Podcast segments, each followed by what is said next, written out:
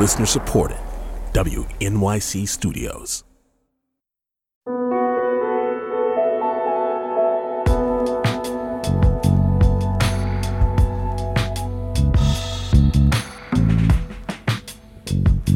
Today it is my honor to nominate one of our nation's most brilliant and gifted legal minds to the Supreme Court. She is a woman of unparalleled achievement, towering intellect, sterling credentials, and unyielding loyalty to the Constitution, Judge Amy Coney Barrett. If the Senate does me the honor of confirming me, I pledge to discharge the responsibilities of this job to the very best of my ability. The President has nominated me to serve on the United States Supreme Court, and that institution belongs to all of us. I clerked for Justice Scalia more than 20 years ago, but the lessons I learned still resonate. His judicial philosophy is mine too. A judge must apply the law as written. Judges are not policymakers, and they must be resolute in setting aside any policy views they might hold. Members of the United States Senate, I look forward to working with you during the confirmation process, and I will do my very best to demonstrate that I am worthy of your support. Thank you. This should be a straightforward and prompt confirmation. Should be very easy. Good luck. It's going to be very quick. It's politics with Amy Walter on the takeaway. On Saturday afternoon, President Donald Trump officially nominated Judge Amy Coney Barrett to fill the seat left vacant after the death of Justice Ruth Bader Ginsburg. If confirmed, Judge Barrett will be the third Trump appointee to the Supreme Court. For more on her background and what to expect in the weeks to come, I turn to Gabby Orr, and I'm a White House reporter for Politico. I want you to tell us a little bit about Amy Coney Barrett. What do we need to know about her? She was essentially groomed for this moment. So she's obviously been on the circuit court since 2017 when she was appointed to it by President Trump. And sort of ever since that moment during her confirmation hearings, where uh, Senator Feinstein, the, the ranking member on the Judiciary Committee, got into that tense exchange with her where, you know, she sort of infamously said, The dogma lives loudly within you. And that's of concern. It caught the attention of the president, of the vice president, of then White House counsel Don McGahn, and it sort of rocketed her to internal fame within the White House. So she came up um, for consideration when Justice Kennedy left and created a vacancy that was ultimately filled by Brett Kavanaugh. And sort of ever since then, the, the president has had his eye on her for this moment. I don't think anybody anticipated that, that it would happen quite when it did. Right. Well, talk to us a little bit about that 2017 hearing, because again, that wasn't all that long ago that she appeared before many of the people she's going to appear before again. What was that hearing like? Was it pretty just traditional until that moment, or was it pretty contentious? I would say it was it was a mix of both, um, and and that's sort of how these things go. Typically, there will be sort of your your typical questions, procedural questions, um, the vetting of a candidate's judicial background and their philosophy, and then when they face questions from the uh, opposing party, in this case from from Democrats on the committee for her, you know, there were a lot of questions about well, how would you uh, what, what is your consideration of the precedent on cases like Roe v. Wade, or what? How would you rule in a case dealing with the Second Amendment, religious freedom, um, immigration, sort of all of the the hot button cultural issues that this president has obviously promised to appoint conservative judges because he wants rulings go a certain way. Um, they asked her a lot about her uh, judicial philosophy, textualism, and originalism. And, you know, there were other moments that stood out, but it was sort of that iconic exchange with Senator Feinstein that really. Uh, essentially branded Judge Barrett as just this this hero, you know, in conservative circles, as somebody who is devoutly Catholic and didn't respond to that line of questioning in a, a combative way when you know everybody else sort of on the right thought that she should have. right. And and in terms of her answering those questions on Roe v. Wade and the Second Amendment and others, what can we glean from how she answered those questions in 2017 to how she's going to approach it now?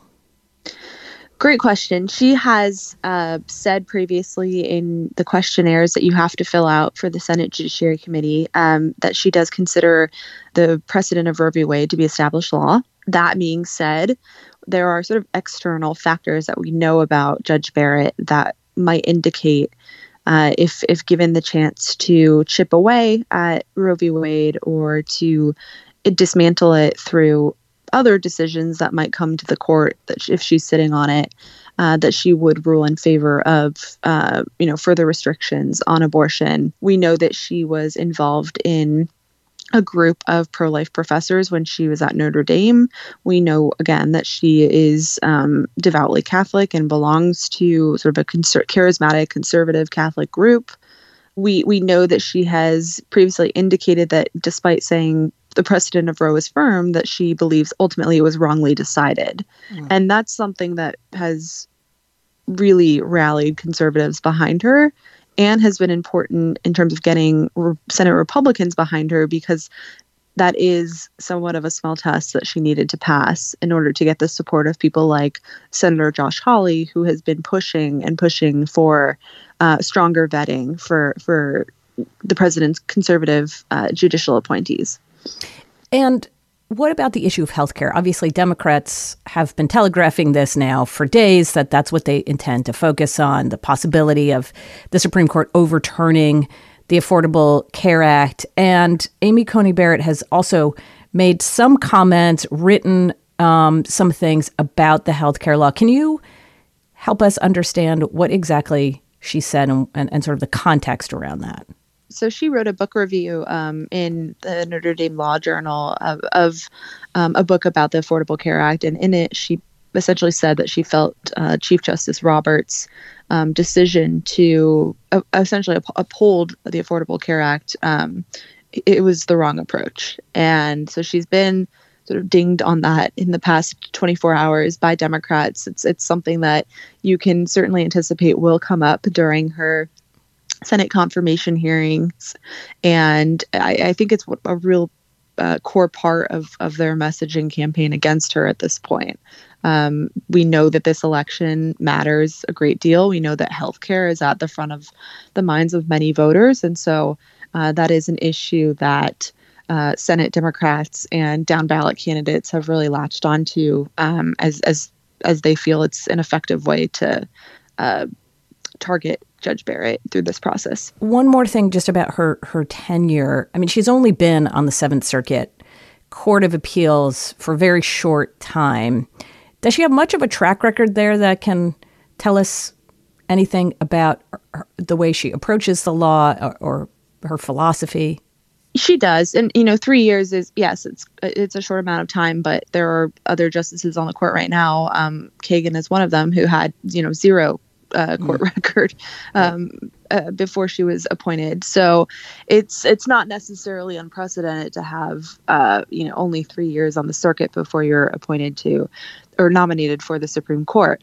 Uh, she she has a judicial record. Um, we've, you know, we have opinions that we can go through and look at, and they will certainly be vetted in the coming days, not just by uh, Democrats who sit on the Judiciary Committee and will use them as they prepare for their lines of questioning, but also by uh, a lot of outside conservative groups that are looking for reassurances that she would uh, vote a certain way or, um, you know, decide to take up cases that would matter to them if she were to get confirmed to the court.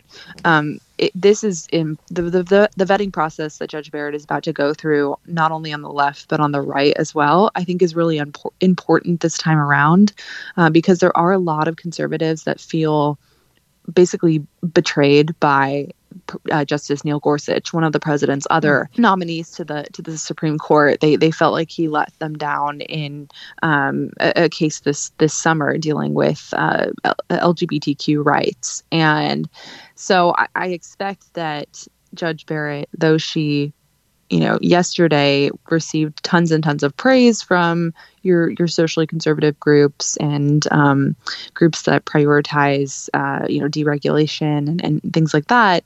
That there's going to be a round of vetting just to make sure that she lives up to their expectations. What do you know? What do we know right now about when this process starts and the expectation that there is going to be a final vote before election day?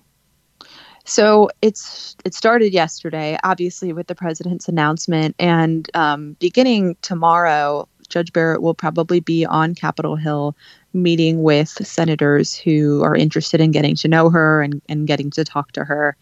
I expect that that will probably take about a week, which is typical for for these types of processes, and then Senator uh, Lindsey Graham, the, the chairman of the Senate Judiciary Committee, has said that by October 12th, he hopes to begin her confirmation hearings.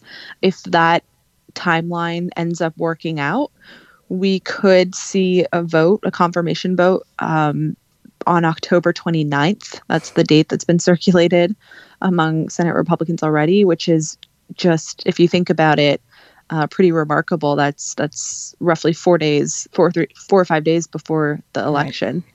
So we really are going to be pushing up against uh, the election with this confirmation process. I've already seen one Democratic senator, Richard Blumenthal from Connecticut, saying he does not want to meet with her. Um, are we going to see other Democrats who basically say, you know what, I, I have no interest in doing this. I think this whole process is a sham. Um, and are, are we going to see Democrats talk about maybe boycotting the entire process? Yes, absolutely. And we already have. There was a, a memo circulated earlier this week uh, by sort of outside progressive groups uh, that was meant to put pressure on uh, Senate Minority Leader Chuck Schumer to get him to, to use as many delay tactics as he can. And one of the things that the the Democratic Conference has talked about is not doing anything that would legitimize this process, uh, because as you as you said, they sort of feel like this is a sham, and part of that would would mean not meeting with Judge Barrett when she's on Capitol Hill next week. Um, that any sort of one-on-one sit-down meeting with a Senate Democrat, especially Senate Democrats who are on the Judiciary Committee, uh, would would legitimize the process in some way. And so I, I expect that Senator Blumenthal will not be the first or the last uh, Democrat to say that that they will decline a, a one-on-one meeting. So even even Democrats who who sit on the Judiciary Committee may do that. Absolutely, yeah. uh, and a good one to watch is obviously Senator uh, Harris from California, mm. who happens to be uh, the Democratic vice presidential nominee. Uh, she had some tough questions for for Judge Barrett back in the 2017 confirmation hearing, and if if Democrats do decide to participate in these hearings, which also is is up in the air at this point. Um, that could be quite a moment for her to stand out as well just before the election. The, the one other thing I want to talk to you about is exactly that is the Senator Kamala Harris, who's in the most interesting position of anybody on that committee, being the vice presidential nominee, also, of course, being a United States Senator at the same time. Can you talk a little bit about that balance that she may have to hold between, you know, being her Senate self and the person that we saw in the Kavanaugh hearings, and but also being, you know, Joe Biden's running mate? Yeah, it's a really tough position for her if you think about it, because one of the things that we've we've heard time and time again about Judge Barrett from um, outside groups that are on the left and from uh, Senate Democrats is that they're worried that her uh, religious beliefs, her religious background, could potentially interfere with the way that she approaches uh, the, the bench, um, the way that she approaches cases, deciding which cases to take, how she might rule on them. And so that will be a line of questioning that emerges during these confirmation hearings. And we've already sort of seen conservatives, the White House, the Trump administration describe that as um, an anti Catholic campaign.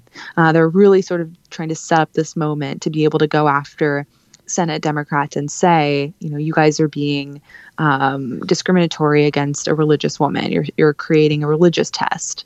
And Harris now is going to find herself in a place where she knows that that line of questioning is going to elicit that response mm. from conservatives, and she's running on a ticket with a Democratic presidential nominee uh, Joe Biden, who is himself devoutly Catholic, has made his faith one of the you know core parts of his uh, campaign message, and so you know, I've I've talked to folks on both the right and the left um, prior to to the announcement yesterday that President Trump was nominating Judge Barrett, and both of them really expect um, conservatives and the White House to sort of pit Harris against her running mate based on the line of questioning here. And I think that's a trap that she's probably going to try to avoid as much as possible. But mm.